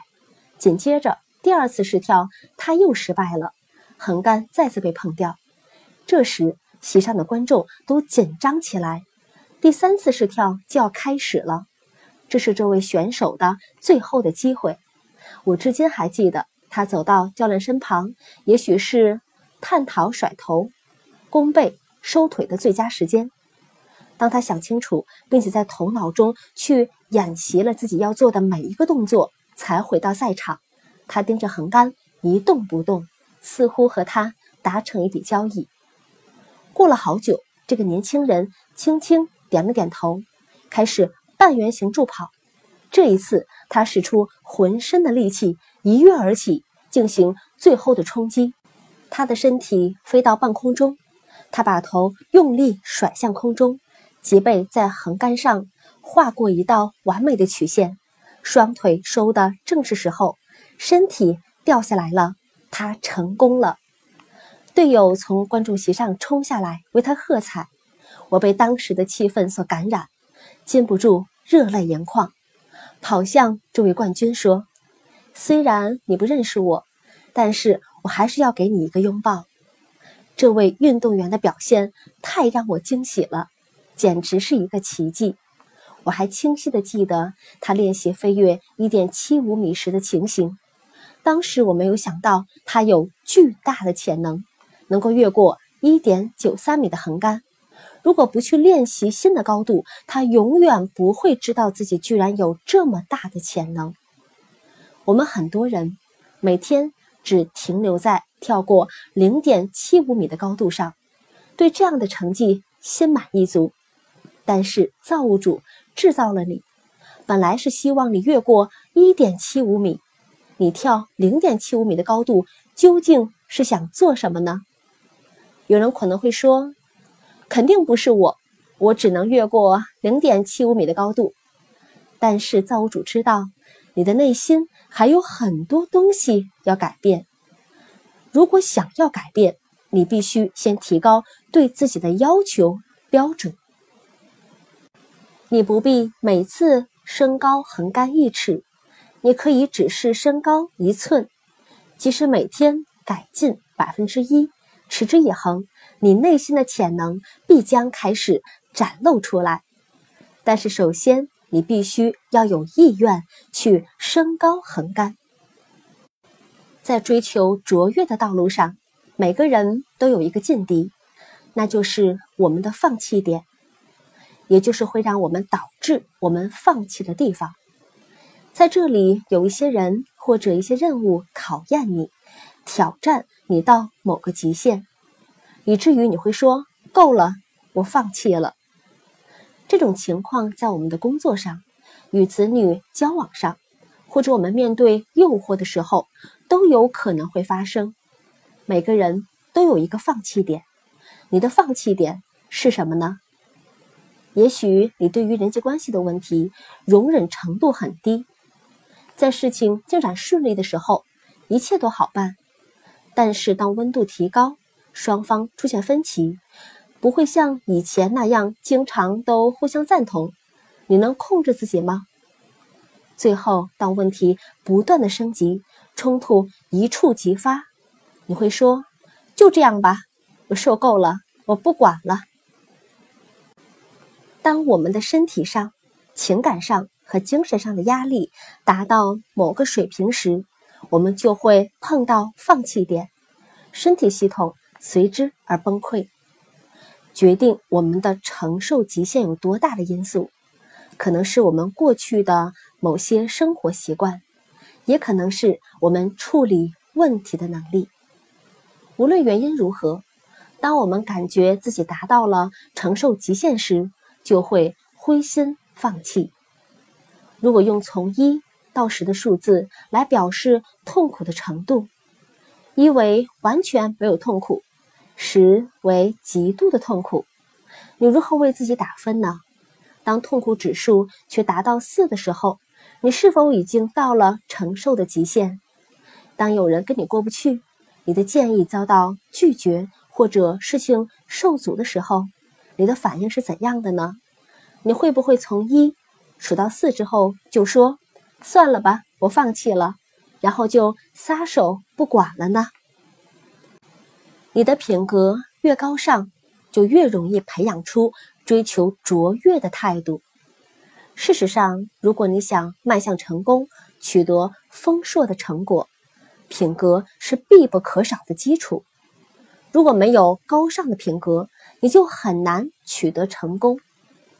如果你的品格根基很肤浅，那么在迈向成功的过程中，你很容易高傲骄纵、贪财好贿、利欲凶心和滥用权术，从而导致失败。发展美好的品格是很重要的，可我们应该如何来做呢？我们希望生活中的美好事物就像天上掉馅饼那样可以轻松获得，但实际上并非如此。建立美好的品格需要付出代价。我们可以用一个比喻来说明：比如你有一颗价值不菲的钻石，足有四克拉。这样美丽的钻石镶嵌的时候，通常需要四。到六个固定点，如果固定点不够坚固的话，它就会非常容易丢失，而且可能再也找不回来了。所以，一定有一个经验丰富的珠宝师，绝对不会用不够坚定的金属镶嵌这样的宝石。合格的珠宝师对镶嵌宝石的金属都非常认真。当钻石抛光打磨好之后。珠宝师把它和金属镶嵌起来时，会确定每个镶嵌点都非常坚固耐磨。镶嵌宝石的目的，不仅是为了展示宝石璀璨夺目的光泽，也是为了使它更加坚固长久。即使受到猛烈的撞击，宝石也不会因为镶嵌点不够坚固而丢失。品格就像是。宝石的基座，美好的品格不易得来，需要我们付出代价才能获得的。坚持不懈，勤学苦练，坚忍不拔，这些我们只有通过苦难才能学到。我们需要心甘情愿的为这些美好的品格付出代价。心存美好，记忆的魔力。我们正确保管记忆，关系极其重大。为什么呢？因为记忆蕴含着强大的力量，它可以使我们勇气倍增，也可以使我们变得胆怯懦弱。记忆既可以帮助我们建立信念，也可以使我们被怀疑的阴云所笼罩。过去有人曾经伤害过你吗？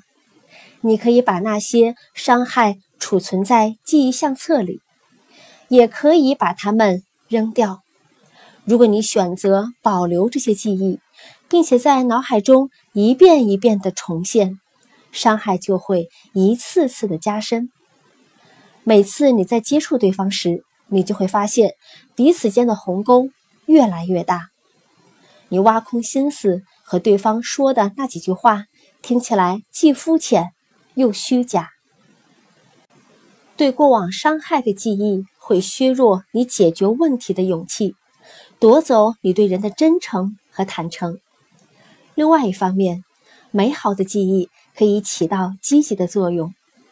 当我们把美好的记忆留存下来时，我们的勇气就会倍增，人际关系也会更加坦诚真实。每个人都该妥善管理自己的记忆。你每天都记住一些什么呢？你是一个好的记忆管家吗？或者你把很多美好的记忆扔掉，却把痛苦的记忆收藏在相册里呢？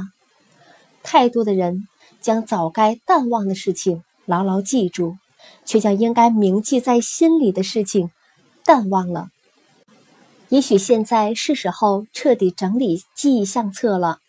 打开你一直尘封在心里的往事，翻出早已破旧不堪的唱片和 CD。花几分钟的时间，安静思考，列出哪些是需要丢弃的旧照片，每一张都要仔细评估。你是否该抹去报复的念头？你是否需要更多的原谅和宽恕？最后，马上行动，把该扔掉的东西毫不犹豫地扔掉。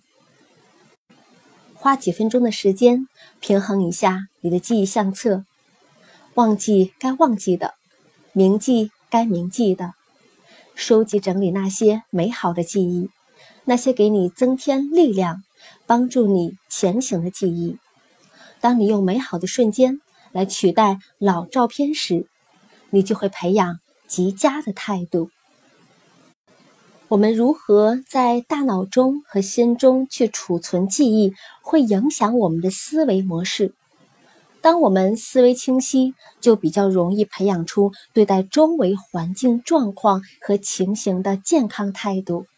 如果我们思维混乱，我们表现出来的态度也差强人意。派克博士所著《说谎之人》一书中讲述了越南战争中发生的最大的悲剧之一——美莱村惨案。一九六八年五月的一个早晨，在南越。广义省的一个村庄，上百名无辜的妇女和儿童惨遭屠杀。发生屠杀的村庄叫美莱村，据说经常藏匿越共士兵。然而，一支美军行动队那天早晨在这个村落搜查时，却没有发现任何越共士兵。美军中尉威廉·卡利不愿放过任何的机会。命令每二三十名士兵组成一队，拿着步枪和手榴弹去歼灭村里所有的人。美莱村惨案被媒体曝光之后，心理学家派克博士受命去调查这样惨无人道的暴行发生的原因，与所有涉案士兵和军官进行了深入的谈话。派克博士最后得出结论：这场惨案的发生，并不是。报复性的行为，或者是蓄意谋杀，而是由于不愿意对周围的环境进行认真的考察所导致。士兵们接到命令后，没有对其后果做任何的思考和判断，不加思索地开始了野蛮残暴的行为。派克博士的发现令人苦涩。我们因懒惰而不愿学习，因傲慢而看不到自己的欠缺。我们经常会让先入为主的看法占了上风，没有进行进一步的考察。我们会按照这种先入为主的想法、看法去行事，而不进行任何事后反思。很多时候，我们满足于按照进入大脑的初步感觉而采取行动，不进行任何思考。然而，单凭如此少的信息而得出的结论往往是错误的。凭着进入大脑的初步感觉来对人和事情做出判断，我们会渐渐成为一个名副其实的说谎之人。如果你的思维不正确，你的视角也不会正确。如果你的视角不正，怎么能够做出正确的决定呢？十八世纪的伟大神学家。卫斯理曾经有句名言：“我无法阻止小鸟从我的头上飞过，却可以阻止它在我头上筑巢。”他的意思是说，虽然我们可能无法去阻止错误的想法在头脑中出现，但是我们绝对可以不让这些想法在我们的大脑里泛滥滋长。我们对这些一闪而过的念头毫无掌控。但我们有责任阻止他们在我们的心里生根发芽、开花结果。造物主要求每个人判断、评判自己的想法和动机。如果自己的想法和动机不合理，或者是不符合原则，我们就应该降服在原则标准之下。出现在你头脑中的念头，不见得一定是合理的。你需要常常对自己的想法进行整理和清扫。若发现任何不符合原则的想法，就把它立即驱逐出脑海。我们每个人面前都有一扇隐形的窗，我们透过它来认识周围的世界，形成对人、对事、对环境的看法。随着岁月的流逝，这扇窗上。会留下很多往事的痕迹，无论这些记忆是好是坏，我们都会在我们对外在的世界的观点上去涂上一层颜色。有些记忆是美好的，也有一些记忆是痛苦的，也有一些是仇恨的。你看到的是美丽的画卷，还是丑陋的涂鸦，完全取决于你选择允许在这上窗上。留下什么？也许你父母曾经数落过你，说你天资差又缺乏责任心。从那以后，你会透过那些评论来看待一切。他们也许还说过你将来肯定一事无成之类的话。以后每当你犯一个错误，你就会认为父母的话一点都没错。你确实是慢吞吞，毫无责任感。你也可能无法总是阻止别人在你的窗上去乱写乱画，却可以决定是把它们擦掉还是留下来。你本人就完全可以决定窗上可以留下什么，无论是窗内还是窗外。要知道，有时候我们自己也会在窗上乱写乱画。你一定要管理好自己的那扇窗。经常清理擦拭，只留下对你有益的东西。神奇的清洁剂，要养成每天读积极书籍的好习惯，至少十五分钟。它们可以帮助你保持个人生活的清洁和思想意念的健康。要牢记，有了健康的思想，才会有健康的态度。让积极的话语来纠正你的眼光，指导你的人生吧。他们能够建造你的品格，塑造你的性格，端正你的态度。正确的态度会使你在生活的各个领域去结出累累硕果。一定要记得，错误的思想就等于错误的态度，所以要小心看守好你的思想。眼睛是我们获得外界信息的主要渠道。看待事物的方法会影响我们的思想，思想影响着我们的灵魂。要保持眼睛的明亮，只有这样，我们才能享受在光明之中的美好生活。现在就擦亮我们的眼睛，并让眼睛远离不洁净的事物，这样我们才能够培养成功的人生态度。你要保守你心，胜过保守一切。因为一生的果效是由心出发。这句话是一句至理名言。如果我们要明白它的意思，其中的真理必会保守我们的平安。如果我们不能明白，那就相当于造了一辆马力强劲的跑车，却雇了一个不懂驾驶的人来做司机，还报名参加印第安纳波利斯五百的极速车大赛。我们内心的想法可以影响我们生活的各个方面，就像是坐在驾驶位上面的司机可以决定车子的前进方向一样。只有当我们明白了心思意念的力量有多强大，我们才会真正懂得谨慎行事的必要性。心灵每天得到的供给，决定了它是否能够保持健康。这个过程就像积蓄财宝那样，人心里所隐藏的，决定了他外在的一切。人的行为表现取决于他内心。看重什么，是善还是恶？所以一定要把守好你心灵的大门，只允许善良进入。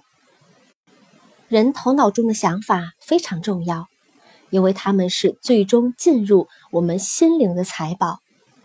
如果我们积蓄良善，那么我们也会是良善的；如果我们积蓄邪恶，那么我们也会是邪恶的。如果你允许恐惧进入心灵，你就会变得惶惶不可终日。如果你发现自己变得铁石心肠、麻木不仁、浅薄狭隘、心碎忧郁，一定是你没有把守好心灵的大门。你很可能听到人们经常说：“这件事让我忍无可忍，那件事让我太难受了。”那种感觉实在是挥之不去。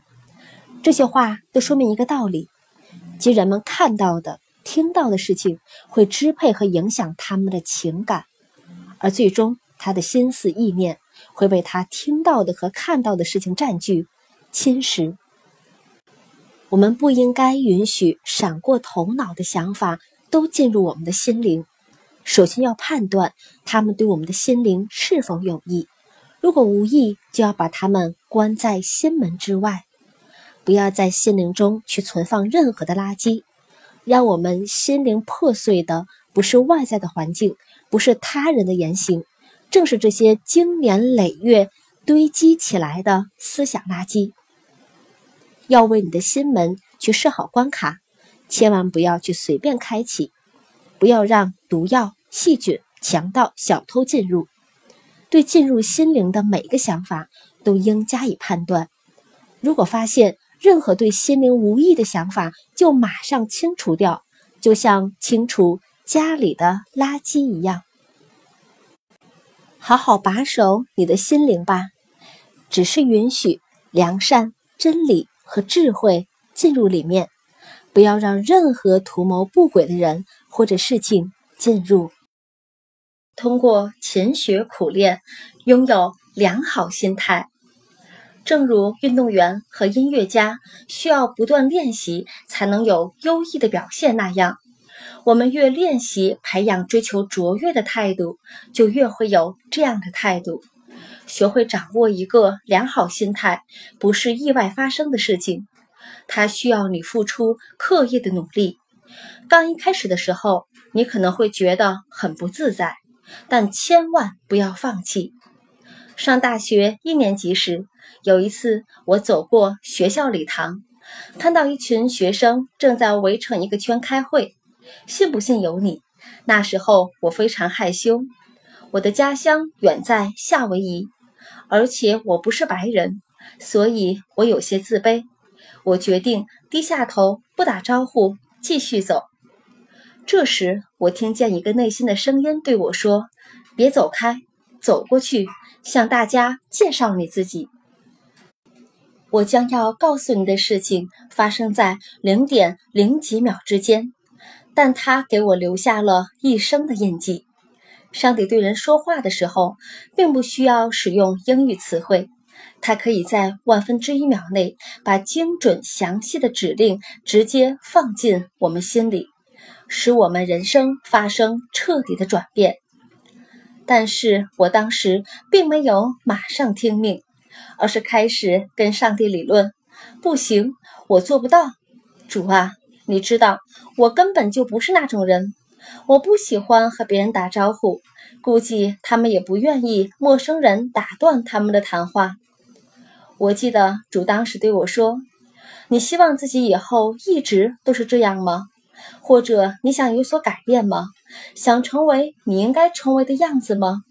选择完全在你自己手里。”现在你就站在自己人生的十字路口，我感觉到了上天的迫切心情，直到现在是我挑战自己做出最好回应的关键时刻。我们是多么经常在这样的十字路口做错了选择，人生才变得越来越糟。我必须做出选择，必须相信自己是可以改变的。我马上。调转方向，走过去，向大家介绍自己说：“大家好，我叫文道乐，来自夏威夷，今年读大一。你们呢？”出乎意料的是，大家都很热情亲切。我现在仍然记得，他们是如此的接纳和关爱我。其中几个人甚至后来成为了我最好的朋友。你有没有见过那些极富感染力的人？他们一走进屋子，气氛马上就改变了。他们能够调动起任何群体的情绪。他们是真实的，不矫揉造作，绝不哗众取宠。他们身上就是有某种特别的东西。认真观察他们，听听他们打电话的措辞，看看他们处理问题的优雅。留意他们的坐立行走，观察他们在聆听别人时身体的稍微前倾和点头回应。你会发现，这些人的言谈举止不同于普通人。他们坐如钟，站如松，笑容真诚，在人群中格外引人注目。培养一种吸引成功的态度，最容易的方法之一就是从言谈举止开始，就是这么简单。很快，你就会发现，在不知不觉中，你的举止如何，你的态度也会如何了。你可以试试模仿那些灰心沮丧的人，模仿他们垂头丧气的样子和悲观失望的口气。用不着多久，你就会变得真的灰心沮丧了。或者模仿那些吹毛求疵的人，脸上挂着愤世嫉俗的冷笑。双手交叉，像他们那样在鸡蛋里挑骨头。我保证，不用多久，你吹毛求疵的功力就可以炉火纯青。现在，我们再回来想想那些有着美好态度的人，像他们那样坐着，像他们那样举止谈吐，像他们那样边倾听边轻轻点头。我保证。你的态度也会很快发生奇妙的转变。刚开始练习这些动作时，你可能会觉得不自在，但是千万不要放弃，不要回到你一直以来使用的姿态，一定要紧紧的去抓住新的、更好的方式，直到你觉得自然舒适为止。收获累累硕果的最好方式之一是培养这九种品格：仁爱。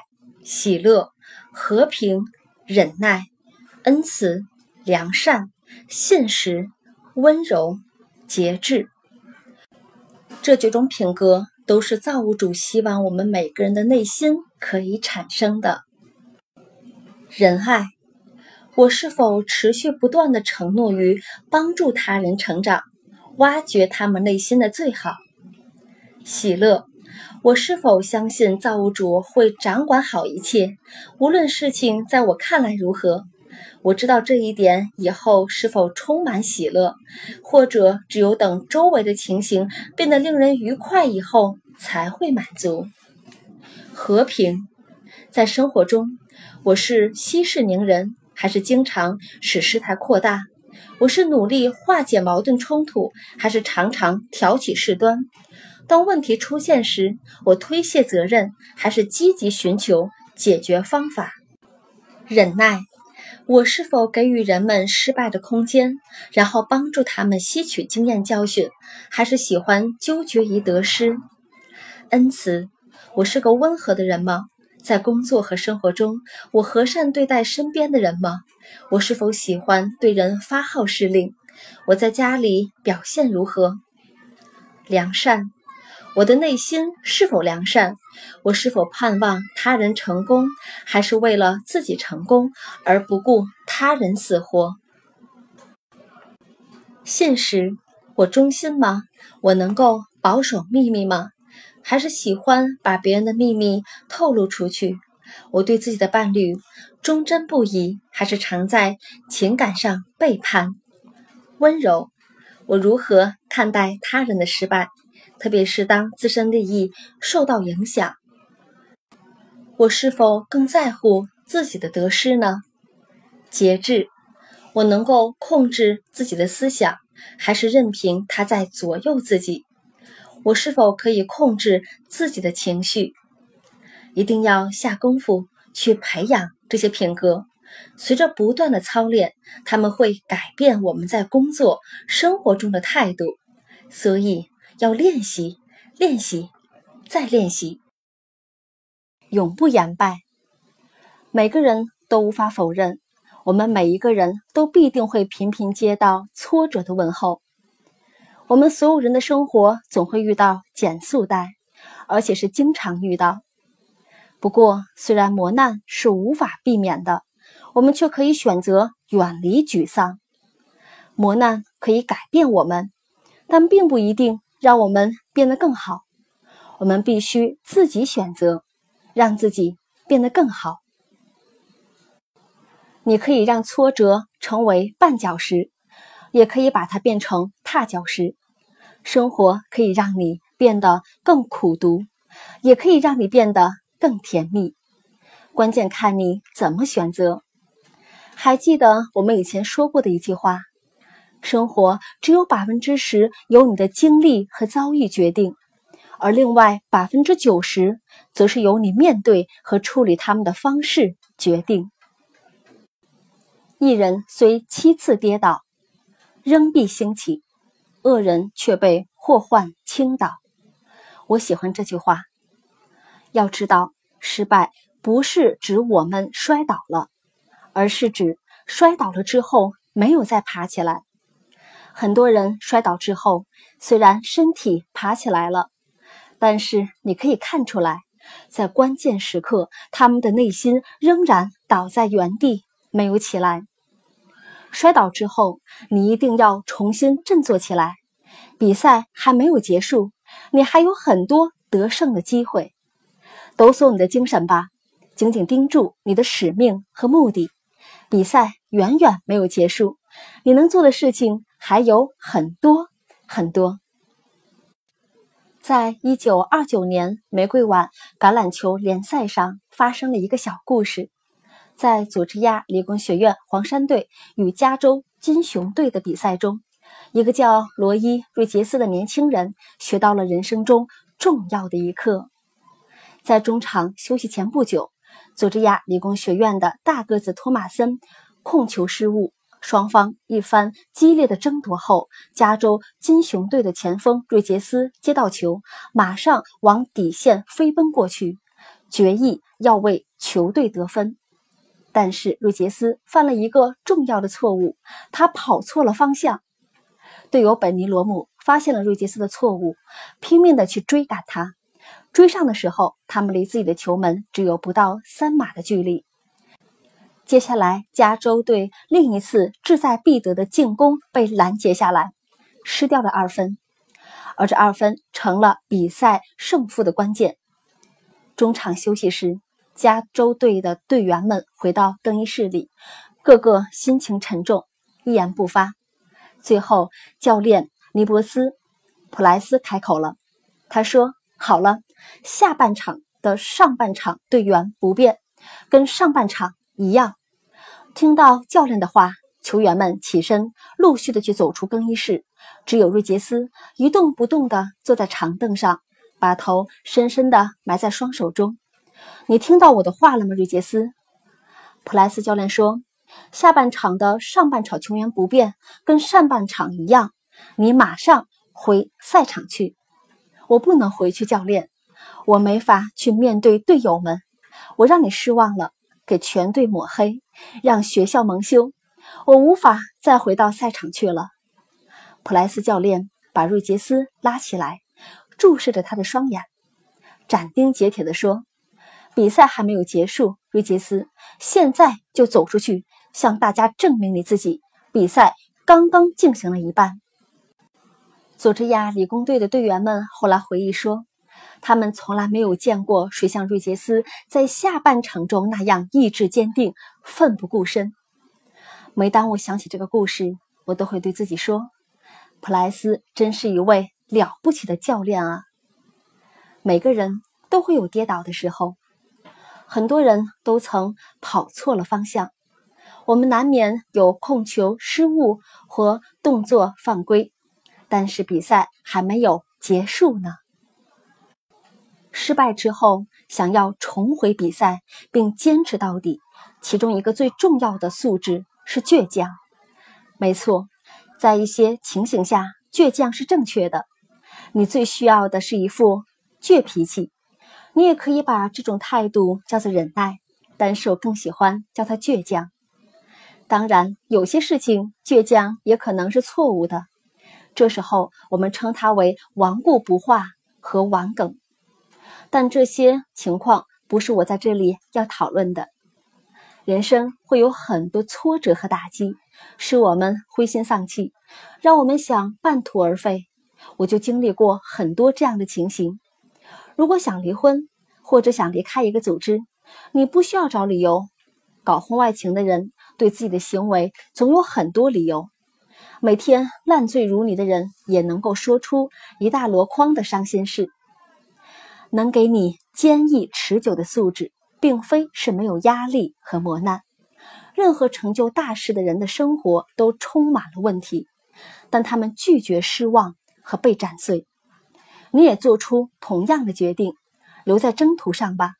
当然，免不了时常要纠结，有时甚至需要暂时偏离原定计划，但无论如何要留在征途上。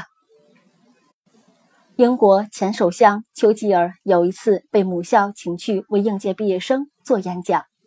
那时，他因为在二战中表现出来的勇气和信心，已经成了一位传奇人物。当天，观众席上坐满了毕业生、学生家长、各界的政要和贵宾。丘吉尔穿着一身经典的行头亮相了，头戴礼帽，身穿大衣，脚蹬长靴。手握竹杖，主持人对他的成就做了一连串的介绍，然后丘吉尔缓缓地走上了演讲台。看着台下的学生们，丘吉尔的表情变得凝重起来。他身体微微前倾，做了这些学生们听过的最简短的演讲。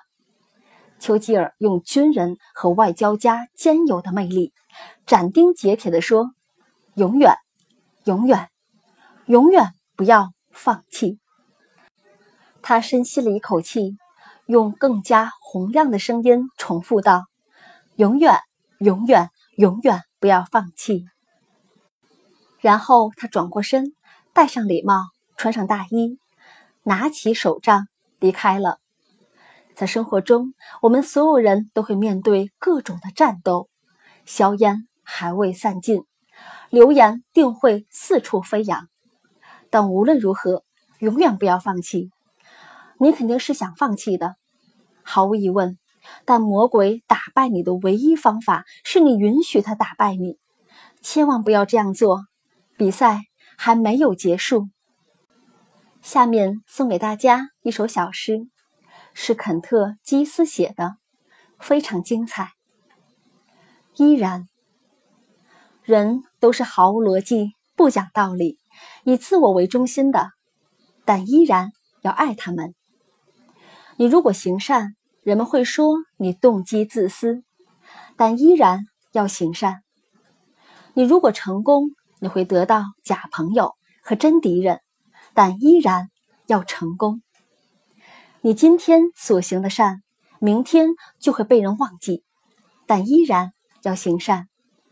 坦诚待人，使你容易受到伤害，但依然要坦诚待人。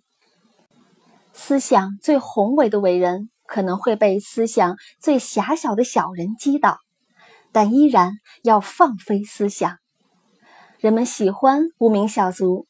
却只追随大人物，但依然要为无名小卒而斗争。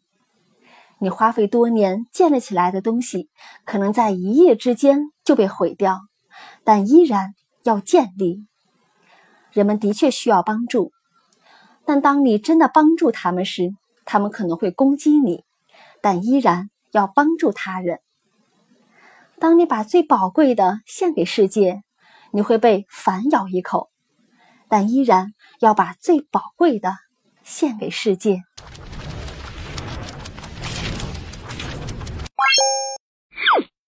我们书友会希望用十五年时间带动一亿人读书，改变思维，思考致富，和一千个家庭共同实现财务自由。快来加入我们吧！